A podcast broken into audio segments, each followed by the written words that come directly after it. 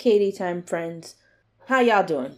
Not too long ago, I did an episode about adulting and what it means to be an adult, right? It was called Adulting. It's probably a few episodes back. And one of the main things that you have to do as an adult, essentially, is work. Maybe you're working from home, which I'm sure most of us are or have experienced this and are still experiencing this. Most adults and teens, all old enough, do work either a 9 to 5 job or if you work in retail, then it's any combination of hours 8 to 4, 12 to 8, 3 to 11, 4 to 12, or something like that. There's some different combination of hours anywhere between 6 a.m. and 11 at night. Or if you're doing the, you know, the night shifts, then it's, you know, it's any time between midnight and 6 a.m. So it's a full circle, to be honest with you. It's a full circle where people are working almost constantly all the time, especially in like customer service or, you know, people who work on the phones. They they're working almost all the time. And I've worked in retail and it, there was some good and bad when it came to timing. I mean, there were some shifts that were pretty cool where I would come in early and then I'd get to leave early. So if I came in at, you know, 8 o'clock in the morning and then I could leave at like 2, it's like a half shift or whatever, that was pretty good. Then I still had the rest of the day to do something, especially on a Saturday, you know? I mean, it at some point sometimes if you don't have things to do, then you're legit just going to work and then coming home. It's an endless cycle, really.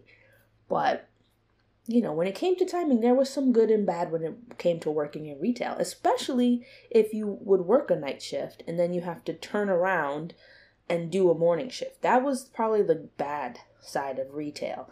And what I mean is, I would come in at like maybe the 3 to 11 slot and then have to turn around and work from 8 to 4 the next day.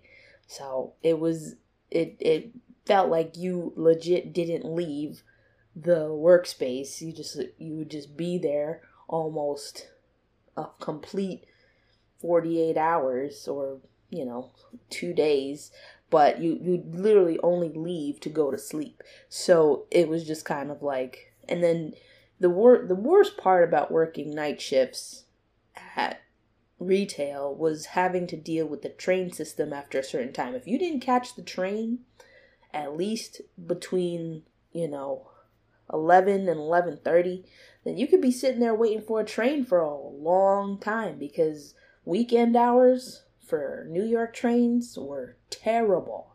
Terrible. I hated it. I absolutely hated it. But the one good thing about working on the weekend was that you could drive to work, and if you came early enough, there was a spot waiting for you. Or, you know, you found a spot to work in. Because there were also times where I would drive to work and then I'd have to circle around a while, and I'm like, oh crap, I'm gonna be late to clocking in because I'm looking for parking. There was only one time that I parked too, I guess, too close to a hydrant and came out to find that my car was gone. So, lesson learned, you know. Don't pick shifts that would cause for that to happen. But yeah, so you know, I don't ever want to do that again because it, it whenever I do a shift that would just sort of sort of seemingly just carried into the next day it always felt like you never left. So I was like, I was, it was like literally back on the grind as soon as you woke up and had to like go to work. It was ridiculous. So I don't ever want to do that again. And I pray that I don't have to because I hated retail. I absolutely hated it. I mean, I loved the people. I just didn't love the timing and maybe some of the customers, but you know, that's a different story for another time. I love my 9 to 5 job right now and I don't have to work on weekends. So, amen to that. Working on the weekends used to be like when I was a teenager, it was like, okay, you know, this is not too bad. But then as you get older, you're just kind of like, wait, I can't have the weekends to myself. This is what I live for. What am I, what else am I supposed to do? it's a true blessing to not have to work on the weekends. Let me just tell you that. I work in an office and not in retail, which is a different beast all on its own, working in an office, but the hours are awesome. Like the hours in general for retail are absolutely ridiculous though, right? I always say that the worst work shift that you may wonder in retail is probably those midday shifts where you're legit there for majority of the day it felt like. You you had a little bit of like yeah okay you could sleep in in the morning but you still have to get up and get dressed and if it took you an hour to get to work because of the trains and you know that's another chunk of time that you're spending outside just going to work. Like it just felt like a never ending cycle of being at work and going to work right and on a saturday your whole day is practically gone if you're working a 12 to 8 you know you could do stuff in the morning yeah but as soon as you're coming off of that 8 p.m shift and if you work a little bit more because something happened of every it doesn't matter where you work, y'all. I'm working in an office right now, but I don't leave at five o'clock all the time. I leave whenever the job is done, which sometimes is 5:30 or 6 p.m. So I'm like, I should leave though because I'm not getting paid for that. So it's just like, you know, you just it, it is hard when in well in retail you you get paid by the hour mostly. So if you did work an extra time you did clock out later then it's like some, at some point the boss would be like all right well you gotta take a longer break tomorrow because we gotta balance this out. You you can't work more hours than we give you. And it's just like okay whatever at least i'm doing the work you know what i mean but yeah, the day is practically gone when you work those midday shifts, and you can't do much more before it. You can't do much after. I mean, yeah, if you do something after you go out after with some friends or whatever, then you have to if and you have and you didn't have to the next day plan to take off like it's not off, then you have to work again. So it's like, you know, what's the point of going out if you have to come back into work the next day? This is exactly what I talked about in adulting, where it's just like you have to make those decisions and then there's consequences that might follow, you know? So, and the other thing was like if I did, yeah, if I did a shift that was like 3 to 11, I wouldn't come home until late because of the train nonsense. There's always train nonsense. There's always train nonsense, whether there's a, you know, there's something that happens where the train didn't always go my direction home. That that happened a lot actually. Even when I stopped working in retail and I started working in an office, the train would just all of a sudden say, "You know what? We're not going to Flatbush. We're going to go to Crown." The 2 and the 5 train would just change their mind all of a sudden and start going towards the 3 and 4 route when it was going southbound back to Brooklyn.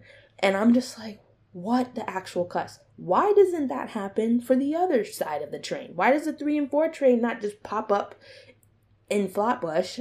You know, I've never seen it. I'm like, I've never seen the three or four train just come to, to Flatbush. you know what I mean? But uh, but the five train was just like, we're going straight to Crown. Why? Why were you going to Crown? I don't understand. Why are you going to Crown Street? That don't make no sense. Like when I say Crown, I mean Crown Utica.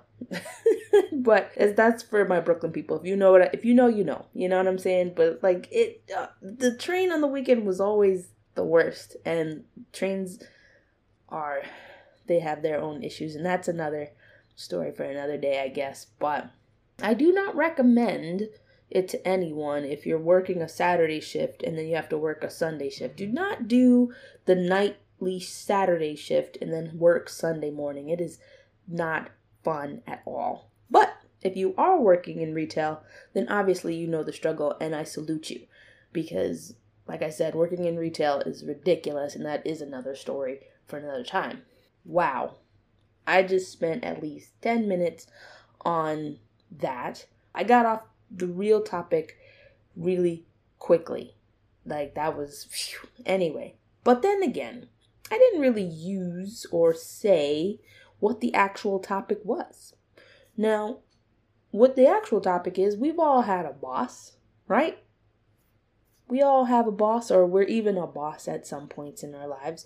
I had to be a boss, you know, or the boss at camp, which I talk about often, which it was stressful. It was very stressful, but it was also very rewarding. So some bosses, you know, it's, or sometimes being a boss is pretty dope, you know, but some of those bosses were loved and others were tolerated, right? But I remember all my bosses.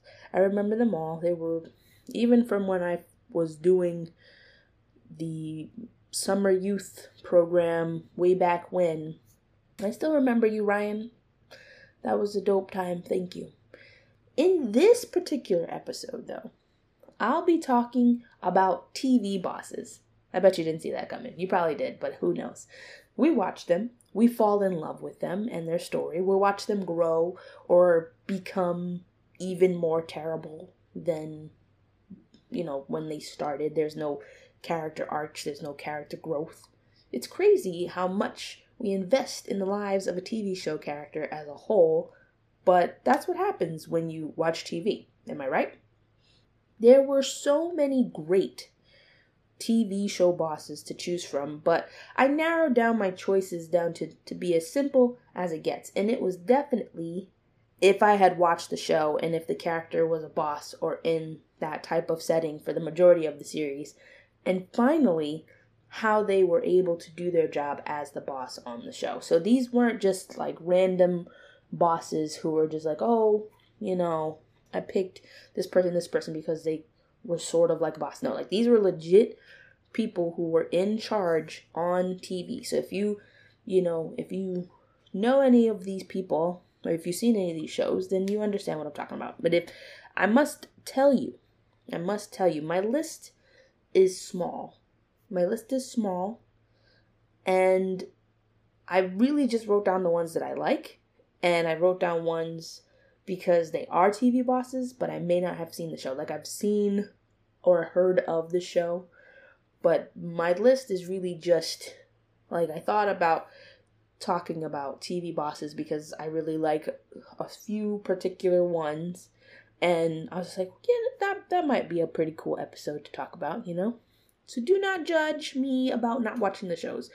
I wish there was more time to watch everything, but if I ever get to that show, or if it was a show that was before my time, it is what it is. You know, I'll try to get to the show. I'll try to watch it at some point.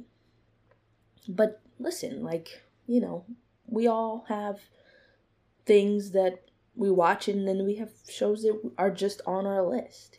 But just remember, just remember, take a moment here, just remember this is just one person's thoughts. Literally, because I am only one person there will be le- at least one TV boss you'll know for sure, and others that you think I missed. So let me know, why don't you? If you think I missed a TV boss, that's probably because I haven't seen the show.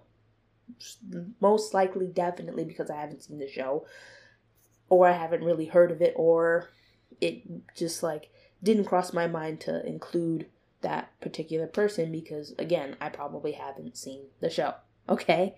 So let me know. Let me know in some comments. Let me know by reaching out to me on Twitter, whichever float your boat, just let me know. Oh, you know, I have not, I didn't say spoiler alert. Spoiler alert.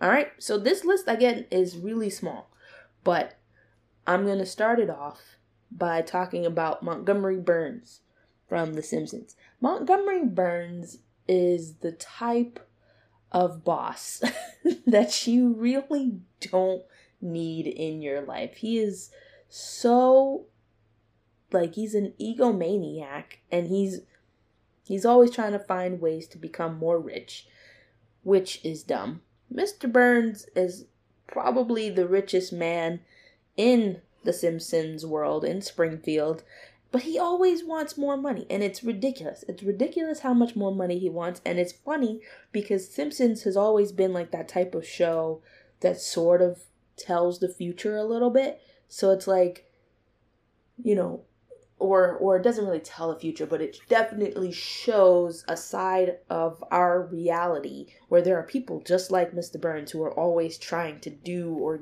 or be and, and get rich or more rich. And you know, he uses his power and wealth to do whatever the heck he wants. And it it's true. There are people out there who use their power and wealth to do whatever they want. Some have gotten in trouble for it, you know, Aunt Becky, but at most at, at most he is the kind of guy that he's just always trying like and he doesn't have any of the typical manners or behaviors of a humble person. Like he's just greedy. He's he's an egomaniac. Like he just always like just doesn't care about people. He doesn't care about safety. He doesn't care about well being. And what's funny is that I have never seen all of The Simpsons, but I can guarantee you that this particular boss definitely left an impact on my viewing life. Like I've seen him and I've seen enough episodes to know because Simpsons has a ton of episodes and they're all on Disney Plus, so I really could just watch them. But I remember when I was growing up, Miss my babysitter, Miss Marie, she would always change channel. Like we would even get through the the Simpsons theme song all the way. Sometimes we did. Sometimes we got to at least 2 minutes or 3 minutes into the show, but we never actually watched a full episode and she would always change it because we were too young and the Simpsons was you know, geared towards adult content most of the time, which is true. But I do remember watching a few, like I watched a good handful of episodes, enough where like I could quote some, but I've always seen Mr. Burns as like the worst, like he's one of the worst bosses. He's just he doesn't care about his employees. He doesn't care about safety. He always forgets people's names. He only has the one, you know, assistant, Mr. Smithers, who he treats like trash. You don't, and I don't when I don't know why Mr. Smithers always decides to come back, but he does. And so yeah, that he's he's the first one. But listen, this is this this list is in no particular order. Like I said, this these are probably going to be people that you know or heard of. And if there are more bosses out there that I should pay attention to, let me know. So the next person on the list is is definitely Khadijah James, played by Queen Latifah. She was a you know one of the first women bosses that I've that I saw on television. This this show is Living Single. I did talk a, little bit about Living Single about Khadijah's life in that episode where it was like the the tropes kind of thing where she's like more of the boss type trope. That episode way back when, episode 29, when I spoke about where the highlight of the show was was four women who just, you know, they lived in the similar setting. It was all African American sitcom. It was one of the most extremely most popular sitcoms of all of its time. It came out in the 90s and you know it, it focused on how there was family dynamic and also just the friendship where Khadijah and her and her cousin living with their friend Regine and so Khadijah's character, she was an editor and publisher of the magazine Flavor. And, you know, her trope was basically like she was kind of like a little bit of of an Iron Maiden, but also like a mother figure to the group because she did always give the best advice. Everybody came to her for all kinds of different advice and things. So it was really just where that's what she did. So she's like, I did see her as a very strong, very, you know, important person in my life to just see, like, oh, yes. First of all, the fact that she was a woman boss. Second of all, she was a black woman boss, and that wasn't always seen, especially to me, like growing up. I didn't always see black women bosses. I mean, granted, my principal in kindergarten was a black woman. She was a black woman, and I felt like, you know, I didn't always see a black woman in, in charge of more predominantly white places or or places that were deemed, you know, accessible, I guess. Like I haven't I never saw like a black woman um who who was in charge of a law a law firm or you know a black doctor boss until of course uh, Miranda Bailey on Grey's Grey's Anatomy and then you know or just in general like I never saw that in person there wasn't a whole lot of black women bosses just running around uh, in the 90s especially just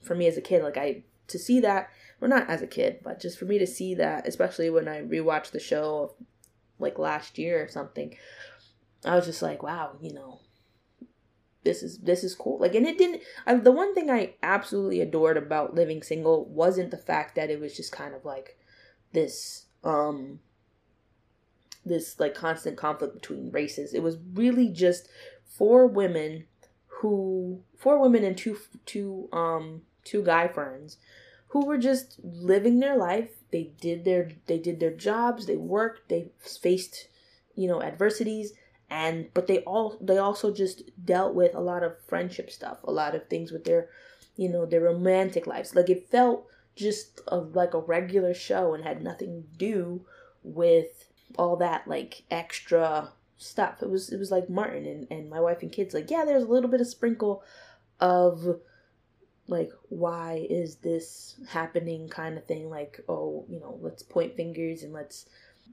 basically just take something and, and turn it into something else. Like it was a little bit of that, but then they would bring it back to the funny, like they, you know, the the back and forth between Maxine and Kyle, like all of that, which was cool. I'm going off topic yet again, but what I'm saying is I really enjoyed looking at her as a boss. She was a great boss. She hired her cousin. You know, she kept her magazine afloat. There were a lot of times where you know not a lot but there were times where she would have to make hard decisions and you know it was a good thing to see like i said it was just a good thing to see a black woman in charge and being a damn good person doing it like being a damn good boss doing it.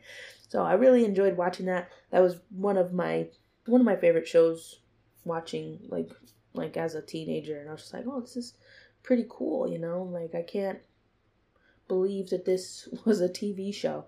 And yes, I still think that living single definitely opened the gateway to friends. So if you haven't seen Living Single and you've seen Friends, you should probably watch Living Single and see the comparison because there's a lot of controversy. Well, not a lot, a lot, but there's a lot of stigma of how Friends basically took the premise, which I don't want to get into people taking things, but they took the premise of living single and made it something different in New York. And uh, yeah. But at the same time, like at the same time, it just I just liked Khadijah as a boss. And that is I'm gonna end and come off my soapbox there. The next person on this work boss TV list is going to be Ron. Ron Swanson from Parks and Rec. Ron is a very good boss. He's the kind of boss that I probably would enjoy being like working with mostly because he doesn't take no slack from nobody. You know what I mean? Like he's the kind of man that's like I know what I know what to do. I understand how life works and I'm to do what I need to do to make sure that we're all good here, right? And it's just my I think the best part about him, about his whole aesthetic. I mean, he's he, he he's a government worker. Like he works for the government technically, and he hates the government. But that's exactly who Ron is, you know? That's exactly who Ron is. And I, it's always just so funny to see how he does things and how he acts. He's the Parks and Recs or Park Parks and Recreation director. Ron Swanson is played by Nick Offerman, and he prefers lazy employees. Ah, for a quote, he says, I like Tom. He doesn't do a lot of work around here. He shows zero initiative. He's not a team player. He's never wanted to go that extra mile. Tom is exactly what I'm looking for at a government employee. And it's just like, Ron is the kind of, of character that just kind of like, even though he hates his job, even though he, you know, just, he really just comes to work and does the bare minimum and just and I love his face, I love his stash, I love his like whole mannerisms. He's just awesome. But watching him in Parks and Rec, especially with you know April and, Le- and Leslie and seeing that great friendship and everything, I always thought I was just kind of like, yeah, this is this is the kind of boss you want to work for. The kind of guy who sees issues or problems and thinks, all right, well, let's find a way to fix it in the way that would make the most sense to help myself. he was he was a great boss and I thought that that was that his whole like his whole aesthetic, his whole just like and the way that him and him and April just were always perfect. Like he tell he'd tell her I don't want to take any calls and she would run with it. Like he she she would she just knew how to treat like how to be the best assistant for him and he you know he was just kind of like yeah. Like if if if it doesn't involve anything crazy don't involve me. Like i don't i don't want to be a part but he was there and he loved meat. And he would make so much fun of like people who ate salad. Like he was just like no ah parks and rec is one of those shows where now after I've seen the whole thing and I've seen it a couple times, it's definitely one of those shows that I that I'm glad that it's syndicated and like you can watch it wherever, wherever, whenever. You can just pop it on and doesn't matter what episode, doesn't matter what scene comes on, you legit just like watch it and and it's like you've you've already seen everything. You know what I mean? Like I really like that about Parks and Rec, the Good Place, New Girl, Brooklyn Nine Nine, you know, The Nanny, even Living Single, even My Wife and Kids, Martin. Martin is a good show where you literally just, you know, pop it on and it doesn't matter what's going on in that particular episode. You're crying laughing. Like, you don't even have to watch what happened before that episode. You're just crying laughing. And so Parks and Rec for me has reached that kind of status where I could just put it on and it is background noise, but at the same time, if something funny is happening, I'm definitely sitting down to watch. You know what I mean? So yeah, that's that was a good one. That's a good one.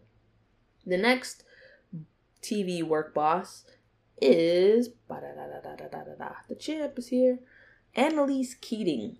That's right, from How to Get Away with Murder. Now, you wouldn't typically believe that she was a boss, but she is, you know, she is a boss. And the reason I'm mentioning her is because, first of all, she's an accomplished attorney and law school professor. Like, if you watch the show, yeah, Annalise Keating, she's confident, she's smart, she's intelligent, she's beautiful, she's like, she's crazy. but at the same time, she is a boss. Okay? Anytime she stepped foot in a courtroom, the judge, the the the prosecution, whatever, like the other side is just like, uh-uh, nope. You can't touch her. You know what I mean? Like they they come in there trying. They try to beat her, but they can't. And I think one of her best qualities is how strong she is, especially, especially when it came to her students and when it came to her relationships. The one thing that I did not like about the show and it's and it's like constant, constant, like just it would try and break her down so much. And I think the part that bothered me was the fact that her students, like if you've never seen the show, watch the show. But her students would legit, time after time, sit there and try and blame this woman for all of their problems. And I'm like, what y'all have your own minds. No one's forcing you to do anything that you did on this show. You made your decisions. Deal with it. And that was probably the only thing I didn't like about the show was the fact that like every single time something happened, they would run to Annalise, they'd run to Viola Davis's character and say, "Oh, can you help me? What would you do?" And she would do just that. She would help them. And then they turn around and act like she was the the the mastermind and the villain. She didn't have anything to do with any of the stuff that happened, but yet because of who she was, because of how well she did in court, people around her kept trying to take her down and they did not succeed.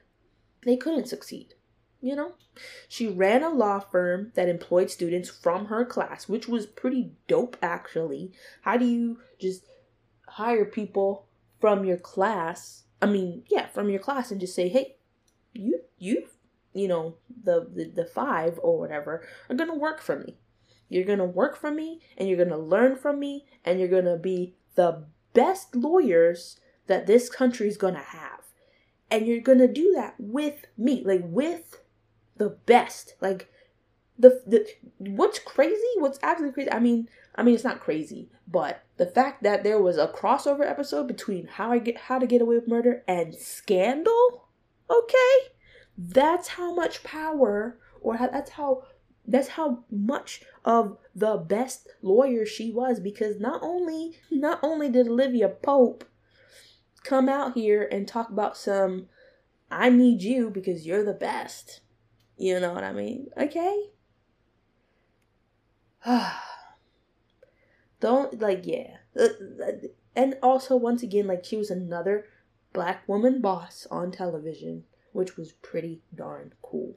And yeah, of course, she had a past. I mean, that part, like, her past and her past with certain students and how all these different people came to be in the weird web of how to get away with murder was crazy. Like, she didn't her dad was absent her mom let certain things happen you know to her she had a very hard childhood and then a hard life growing up. And then she had an adulterous husband and she lost her baby in a car accident that wasn't you know a car accident. It was actually you know preemptive. Like the show was crazy. The show was crazy. And with everything that was happening and you I, I, I was just sitting there like what how are they going to get out of this? What's going to happen next? How is this going to work and i think that the way that it ended was actually really beautiful like i was convinced the ending was going to be like you know traumatic for me but it was really good i like the way they ended the show and again, if you haven't seen, I won't spoil. I won't spoil that. But seriously, Annalise Keating, played by Viola Davis, was phenomenal. That was a great boss. She was a great boss. And the like, like even while her students kept blaming her and kept like, "Oh my gosh, we're gonna go to jail. We need to to confess. We need to do this. We need to do that." And she's like, "You don't understand. Like I can I can help you. I can make it look like you guys didn't do anything." and she did, where was the thanks? Hmm? Where was the thanks? No, they let their guilt, they let their mind just like I mean, she was basically doing her job. Give or take, yeah, it was you know, it's terrible that she was on that side of the law where she helped murderers get away with murder, but that's the whole premise of the show. You, you, you how to get away with murder. You become a lawyer and you talk your way out of it, apparently. oh, okay. Okay. The next on list is everyone's favorite. I think I think he's everyone's favorite boss. I could uh, I think so only because like this show is talked about everywhere. This show is a talking point for certain people to talk and get into relationships. This show is the one where, you know, if you haven't seen it, people are just like, what? You haven't seen it? I haven't seen it. Like, what? Are you serious? Come on. This show has probably been talked about and like torn apart, put back together, ran down, shaken, all of it for a long time. The show I'm talking about, you probably already know, The Office. Michael Scott.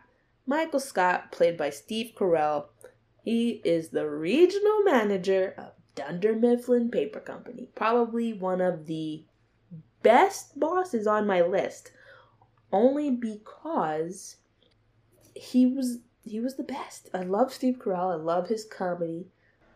Yeah, Michael Scott is just he's funny, he's lovable, and then he's like you know, he wants to be the boss but also be a, a love boss.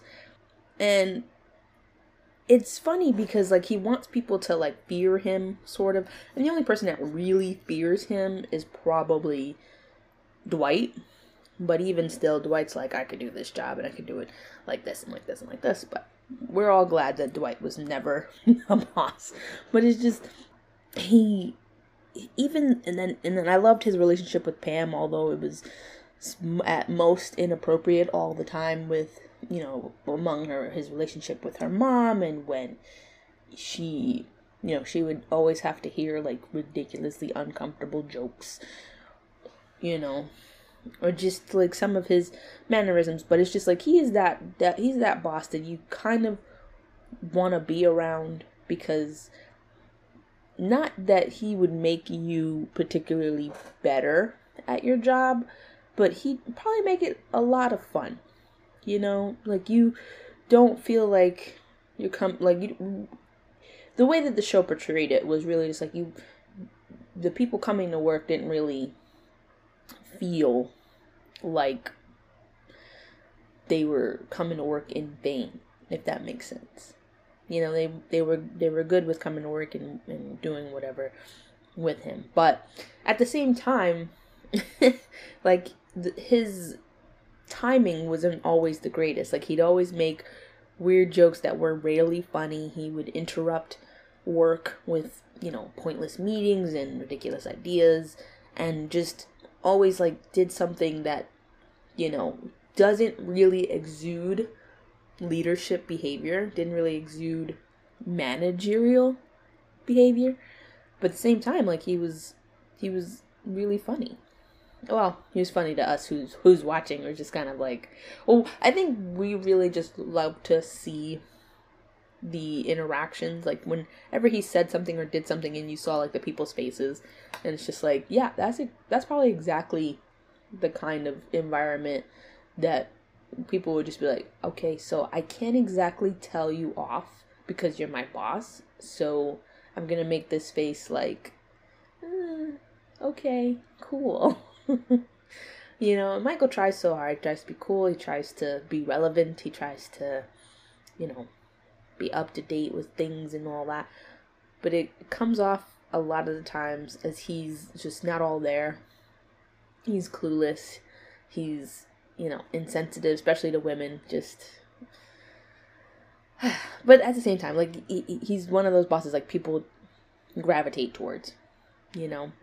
He's a big goofball and he and and eventually the people in the office grow to love him you know? And i think what what makes him a very typical kind of office boss is just that like he's he knows how to do his job really well. He knows how to sell paper and that's really what they're trying to do is sell paper which i'm i'm like still you know, wondering how that was really how that was really a job premise for them because they barely sold paper in front of us. Like we just would watch and we'd mostly watch for Jim and Pam and we'd watch for Jim and Dwight for their interactions. But we never actually saw them all like sell paper well. But he was he did. And some there were some episodes where they sold paper but it was just kind of like it was just major corporation where there's different Dunder Mifflins all over the place and they sold paper. I don't know. Is that a is, is that a thing where people just sell paper nowadays? Anyway, and I like the the you know, people in the warehouse and everything. So that was cool. But yeah, so Michael Michael Scott, everybody.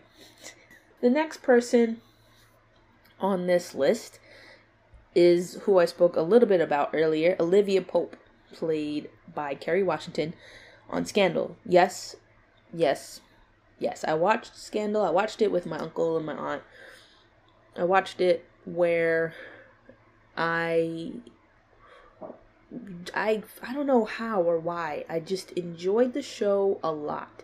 And I think that's mostly because of Kerry Washington. Like she exude she just had this strength and this like confidence about her, you know what I mean? Like she was so confident. She was fiercely confident. And I think the fact that it was like, oh, you know, this lady who's she works in politics. She's sort of a, she's an attorney. Uh, she's an attorney specializing in crisis management, crisis management with the president, with you know the government and everything. And she ran her own firm as well. She had her uh, employees, um, you know, and they become like family and everything. And and they they they're the the kind of employees that just that would really go down and get down and dirty all right and do what they do what they had to do to get what they needed and i think i think the fact that the biggest scandal was her and the fact that she would come off as this like strong independent woman who didn't need a man or didn't like you know didn't exactly seek out men in particular. But if you haven't seen the show, she had the biggest secret and did and tried to keep it keep, tried her best for the first few seasons to keep it from everyone. But if anybody who had eyeballs could see it wasn't a very well kept secret. And then her own family. So like Olivia, we we learn that her parents are on two different sides of the law and one's and they're both terrible. They're both terrible parents. Like they're just they they like beat down on Olivia and she has to deal it with it. She has to endure it, you know. And she was born to a terrorist and to a, the leader of command or leader of command of B613 who was controlling a lot of the people that she was with, you know, high level top secret government agency responsible for making people disappear. Like people would just disappear. And it's just like I don't know if this is real life, you know, but but Olivia was intelligent, she was smart, she was ambitious, she was awesome, but she had her own flaws, of course. But she tried to stick to her morals sort of even though once again she had one of the biggest scandals on the show. But she tried to she she tried to stick to her guns tried to do what was right for a lot of the series. And again it, it wasn't common i mean it's pretty interesting that both like three of the women bosses that i've mentioned were I mean two of the women bosses that I mentioned were both lawyers and very like you know hit the grind on the they're just like in it, you know. And then Khadijah was a magazine editor and producer and everything. So I mean and, and with Khadijah we didn't always see her background either, but we knew like we did see her mom, we did see that relationship, we saw her relationship with her cousin. It really made it feel like, you know, and then she was best friends with Regine since she was little and Maxine from college. So it's just like we really did watch a little bit of how she did become that boss, but at the same time, like her own ambitions and her own intelligence wasn't bogged down by a crazy past, crazy parents, or anything like that. So, you know, it's pretty. It's that was pretty interesting. So yeah, Olivia's on this list because I loved Scandal, I loved the show, I loved watching it with my with my uncle and my aunt and just like just like trying to find out who did what, how this happened, you know, how far was this gonna go and all this stuff and how honestly, it was just like, how far can you stretch the truth? How far can you get away with stuff? And it's just, it it, it was pretty cool, and I I was hooked. I was hooked from from when it came on, and I was hooked because it was just that kind of show to be hooked on. Next on the list is Richard Webber from Grey's Anatomy. Richard Webber was played by James Pickens Jr. Or not was, but he is played by because Grey's Anatomy is still on. Of course it is, right? And Richard, Richard, Richard. He once again is another one of those shows where um, we hear about the we see the the history and everything, but he was the chief when we when Grey's Anatomy first started.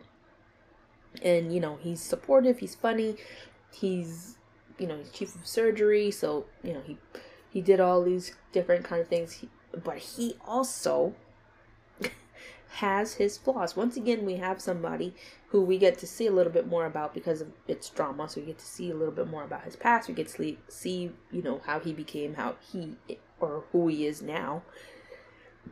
And what I enjoyed about watching Richard was the fact that like he was a pretty good boss, you know? Like he loved teaching and he still does, which is pretty cool. He loved teaching, he loved what his work. Sometimes he'd take it home with him. And he also like he's also the kind of boss that would take the extra step a lot of the time to make sure that his employees were good. Like he would check on them, he'd, you know, just give them some type of special attention. Like he always tried to do the right thing, you know, and act. And he was definitely acted like a father figure to a lot of the interns when they first started, a lot of the, you know, attendings and everything. Like he definitely had that, um, he definitely had that, like, element about him. And I mean, I think when we started to learn more about him, we started to learn about his addiction to alcohol and we learned about his his infidelities because you know he was dealing with Meredith's mom and he also had a wife and everything. And then things transpired later in the series where it's kind of like wow. And then we see how they cut how Meredith's mom Ellis and Richard even got together. Like, you know, and th- this show, Grey's Anatomy, is the kind of show that, like, I started, I don't know, I started it, I didn't, I, ne- I never watched the first episode on TV. I think I was, I don't remember how old I was, but I remember being at my grandfather's house and it was late at night and Grey's was like the only thing on. And so I started watching it and I was just like, ooh, what is this? And this was back when they had the theme song, you know, the nobody knows where you might end up song. And I and and I was watching it back then and I was just kind of like, what is happening? And then with with so it you know, Grey's Anatomy is that I love I love Grey's Anatomy. I could talk about it forever, but it's just that show where it's just like you you you get into an episode, you got doctors with issues, you got doctors who were sleeping with nurses and, and other doctors. You got you got, you know, accidents coming in, you got people who are just like who have pulls from trains they're getting into these crazy situations. Or the one if you ever watched Grey's there was like an episode where this man ate doll heads. Or this person ate doll heads i don't know. And they were just it is just like why would you do that? They had some weird cases. And it was so intriguing. And just watching richard like work was pretty cool. You know and his his his his like i said his father like behavior towards everybody that came into the show and still that's still that behavior the behavior that comes into the show and yeah i thought he was a pretty good boss i thought he you know did his job well when he wasn't drinking you know and there's a few times where it was just like felt like he was gonna go or he was gonna get kicked off the show, but he didn't, which was awesome. It was awesome. So that's great. The next TV show boss on my list is Captain Raymond Holt from Brooklyn Nine-Nine, played by and- Andre Braugher. And let me tell you, Captain Holt is probably one of the funniest bosses on this list. He's a captain. That's one. He's a captain. He's a memorable character. His robot like mannerisms when it comes to Jake and his like Jake Peralta and their dynamic, you know, where Jake is constantly looking for a father figure and Captain Holt is this, you know, he's just this like straightforward guy who very detail oriented, very meticulated and just particular about all these different things. And I just I love I loved Captain Holt and how he would just do things. Like when he when he would text people, he was like sincerely Captain Raymond holt. Or like you know when he would when when you would you could tell like if you were that kind of detective like Jake and he and and Ray was in trouble or something he would use like double negatives or something. And it, like the little details of who he is as a person and how well he does his job is just amazing. Like and I love the fact that like you know in the show his personal life never like bombarded the show. You know what I mean? Like with with Olivia, her personal life really did like it controlled a lot of her emotions. It controlled a lot of her actions.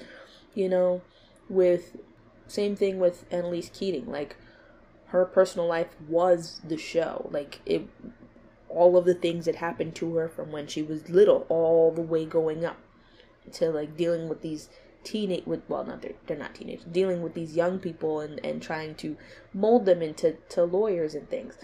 With well i mean ron swanson is like also an, another kind of ray kind of captain holt but at the same time like his personal life especially with his two tammys of different tammy wives or whatever like if it came into the show it was really just because of whatever plot point they were trying to push but him ron and and captain Holt, Halt were the same kind of people. Like they never let their personal lives get too involved in their work life. Like and I love that. I love that they did introduce like, you know, Captain's husband and everything and they were just like they introduced that kind of life and they they the little details of him having the you know the pride flag or whatever like that was subtle and it was beautiful because it was just kind of like he knew that his job was too important for and who he was as a person was too important to just be you know controlled by all of the things that's going on around him. And i i loved him as a boss. I loved his dynamic with jake and with amy you know even with terry i i i it was just like you know terry looked up to him and and they had those like intricate moments and things and just like trying to like teach one another, okay, well, you know, maybe you could come to this approach in this way, or I'm to give you this much advice and all that. And I loved his relationship even with Gina, you know, like she was his complete opposite in almost every way and they worked so well together. I just I loved the, the his whole boss aesthetic. He was he was he was definitely a boss and when he almost left or he did quote unquote leave technically for a little bit and then he came back and was just like yes like he's the best you know? And so yeah i really like him as a boss. The next person on the list is leslie knope played by amy amy poehler in parks and rec. Now she wasn't exactly she wasn't exactly ron's status but she had ambition and she was smart and she was intelligent and she was funny and she was motivated nonetheless to make sure that the parks and recreation would be the best department and, and everything. Like she was technically the deputy director, but you know, it was clear that she ran the show, especially since Ron Swanson didn't really want to run the show. So he let he let Leslie do what she wanted to do and, in, in order to help the community. And her motivations and her you know, her strive to just like do the best thing for everybody was what was really intriguing to see, intriguing to watch. And like she she constantly strived to be better and just do better for the people of Pawnee and still be you know she still she still had time to be a, a pretty great friend. Like she her best friend Ann Perkins, you know, she spent so much time trying to like really mold Ann and help Anne into the person that she knew she could be. You know, she kept her p- priorities straight. Like she remembered who and what, and she she she like treated people with respect and everything. Like it was it was good, but it was it was. I loved I loved watching her how she worked with April, how she worked with Ron, how she worked with anne how she worked with Tom. You know, and and Jerry or Larry or whatever the cuss his name. but like she she gave everybody in the job, you know, that type that like respect. Like, okay, I am the boss, but this is how we're gonna do things in order to like really make a difference. You know? And finally, the last person, last boss on the list, and again, I think that you guys would agree or maybe, you know, tell me, oh, you missed somebody. I don't know who I missed. Tell me who I missed. Last person on the list is Dr. Perry Cox from Scrubs. And I really like Scrubs. I still could. Scrubs is another one of those shows I could just put on and I'm just like, yeah, this is a great show. It's funny. Was the kind of boss that was very passionate about his job. He, you know, as a doctor, you see almost everything. You see the person's strength, the person person's weaknesses. You see how you know things could have been preventable. You see how things could have gone a certain way, and he always tried to do the right thing. Like at the end of the day, even though he was like an angry man, he tried to do the right thing. You know, even though technically Bob Kelso was the boss boss, like the person in charge, the person that Dr. Cox had to like basically listen to, but he didn't. It was it was more so like, well, JD, Turk, all of these other all of these other people, some of the nurses would listen to Dr. Cox cuz he was he cared more. He was more passionate about his job. And I think that because you know, he played that kind of role. Like he sort of was a little bit of a father figure to JD. He really like even though you know his some of his tangents were like long and grueling and insulting he did he was he was a good man. Like he tried to help people and he tried to save people and he tried to teach JD that the world is not a game. And I thought that that I thought that he deserved to be on my list because he had like he he he was a human being and it showed.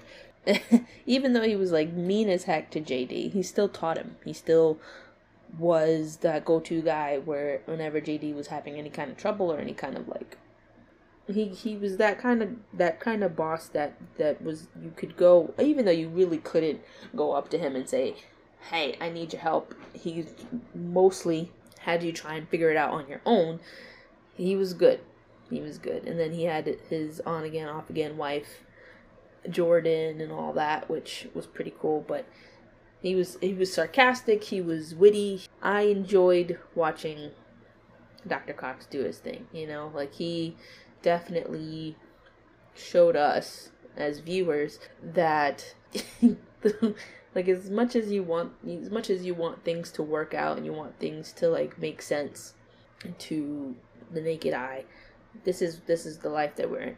Like people don't have insurance. People don't have the same kind of abilities that they used to when they get older. So, yeah. Dr. Cox was a great doctor and I think that would conclude all of, all of my my picks for today. But I have one more that I want to touch on briefly, and I and it's Miranda Bailey from Grey's Anatomy.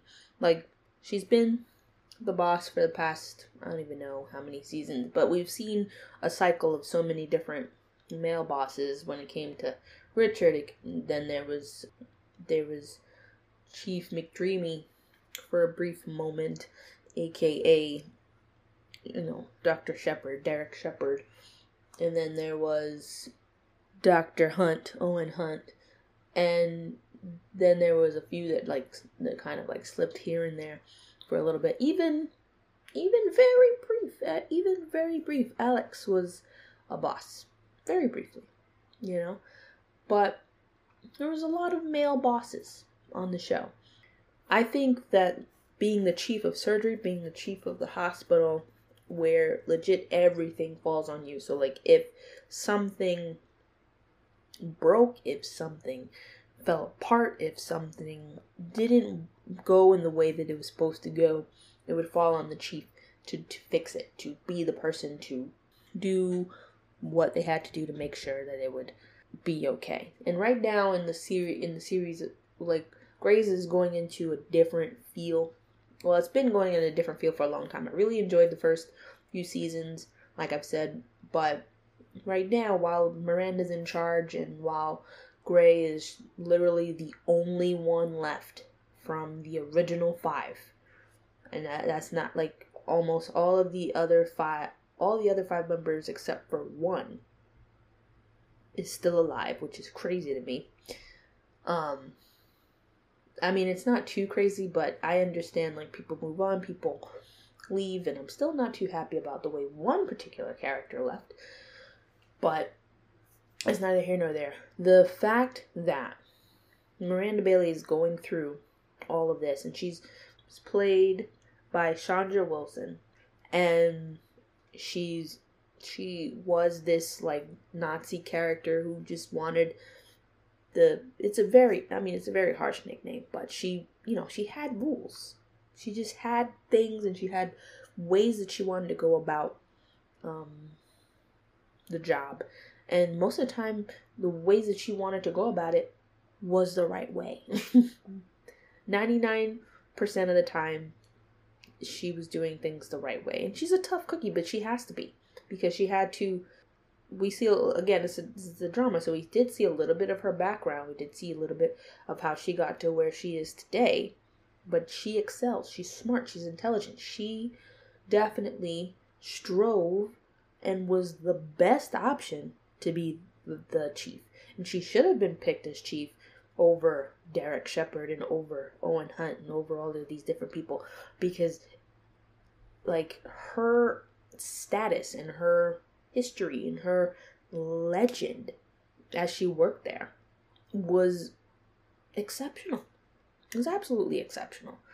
She's good at her job. She has genuine affection. She loves her her colleagues, her patients, you know, and she's a bit of a perfectionist, but who isn't? And she just makes other people better. She taught Grey, you know, she taught the five. She taught she taught the new and up and coming people to to to do better and to be better. I mean, yeah, she's had some, you know, not so happy things happen, like having a heart attack or dealing with the constant stress of her husband maybe not coming home, you know. And then her other husband who left her because he couldn't handle her success, which I think is good riddance because he wasn't the greatest husband anyway. But th- those episodes when she was having the baby and he was like down in the hospital, and then there was like a, this. Uh, anyway, the first few seasons were probably my favorite. Not probably, they were definitely my favorite. I it's so funny because like I remember the first few seasons of Grey's so vividly, so well that I could not tell you what happened at all in certain seasons that have already that that have just recently came off like came off the air. I'm i st- I'm still watching Grey's. Like I have me and my friends were trying to watch it and everything, but it's just funny because like I'm not as invested in Grey's as I used to be, which I could I think is the same is the same truth for a lot of Grey's Anatomy fans. It's just not as engaging as it used to be. And I don't know if that's because a lot of people have left or the stories have just become so non hospital focused. I guess it's just like I don't, I don't know how to put it exactly. I think that because of the way that Grey's has now taken this turn into like trying to be more politically correct and trying to be more like inclusive and all that stuff. Like I I understand it. I agree that certain things should be shown, but I'm I'm trying like when I watch TV, I think I think I could say this for majority of people. When I watch TV, I'm not trying to watch real life a lot of the time. I'm trying to watch something that would take me away from real life, something that is has nothing to do with real life. And the episodes where they were doing COVID and everything, like I understood it, you know, because doctors, this whole thing, the whole COVID thing was everywhere. And it was just like, if we don't talk about it, then we're acting like it doesn't exist. And I understood that, you know, like, yeah, okay, you, you, you can talk about it and things like that, but it was, and I, I did love last season when they brought back all these old characters. That was so awesome, so fantastic. That was great. But at the same time, I'm just kind of like, I was like, I want it. I want to watch a TV show where I'm not constantly reminded of what's happening outside my house. So, I mean, I think that Grey's Anatomy still kind of does that, where they, where they have they've they've talked they're they're talking more about what's going on in the medical world and everything, and there's a lot less scandal, I guess, going on. Like people are married, people aren't getting busy in closets like they used to. not that I want to see that, but I'm just saying, like, it's just, it's definitely not what it, what Grey's is definitely not what it used to be, where it's just kind of like a fun, dramatic show that had a lot to do with the doctors in their lives.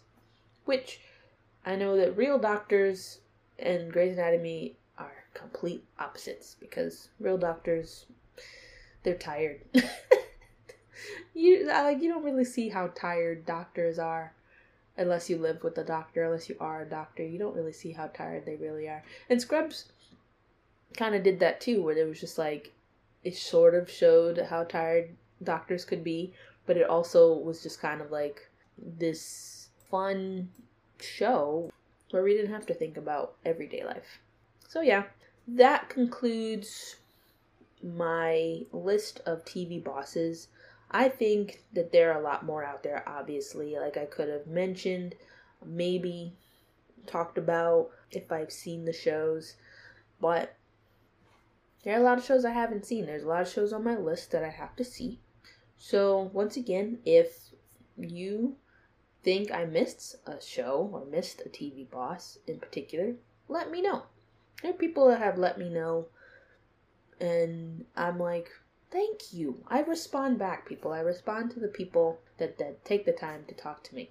All right. So, yeah, that was the episode.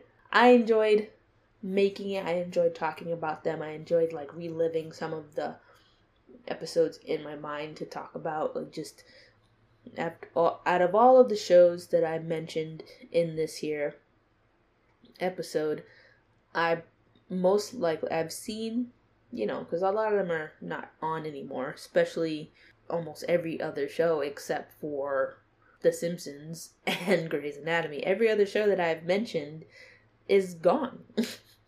Parks and Rec ended, The Office ended, Living Single ended, How to Get Away with Murder ended, Scandal ended, Scrubs ended, Brooklyn Nine-Nine ended. So it's just kind of like this list is mostly about how memorable the boss was. Not exactly like, oh, they're on TV and they're a boss right now. No. No. And again, I know there's a lot of shows out there that I, I definitely missed. And there's still shows that I'm, you know, catching up on, like House. But yeah, so this is the list. Like it or love it, I don't know. Thanks for listening to this episode. Thanks again for subscribing and tuning in to KDTime I do appreciate you. Thanks again, y'all. Deuces.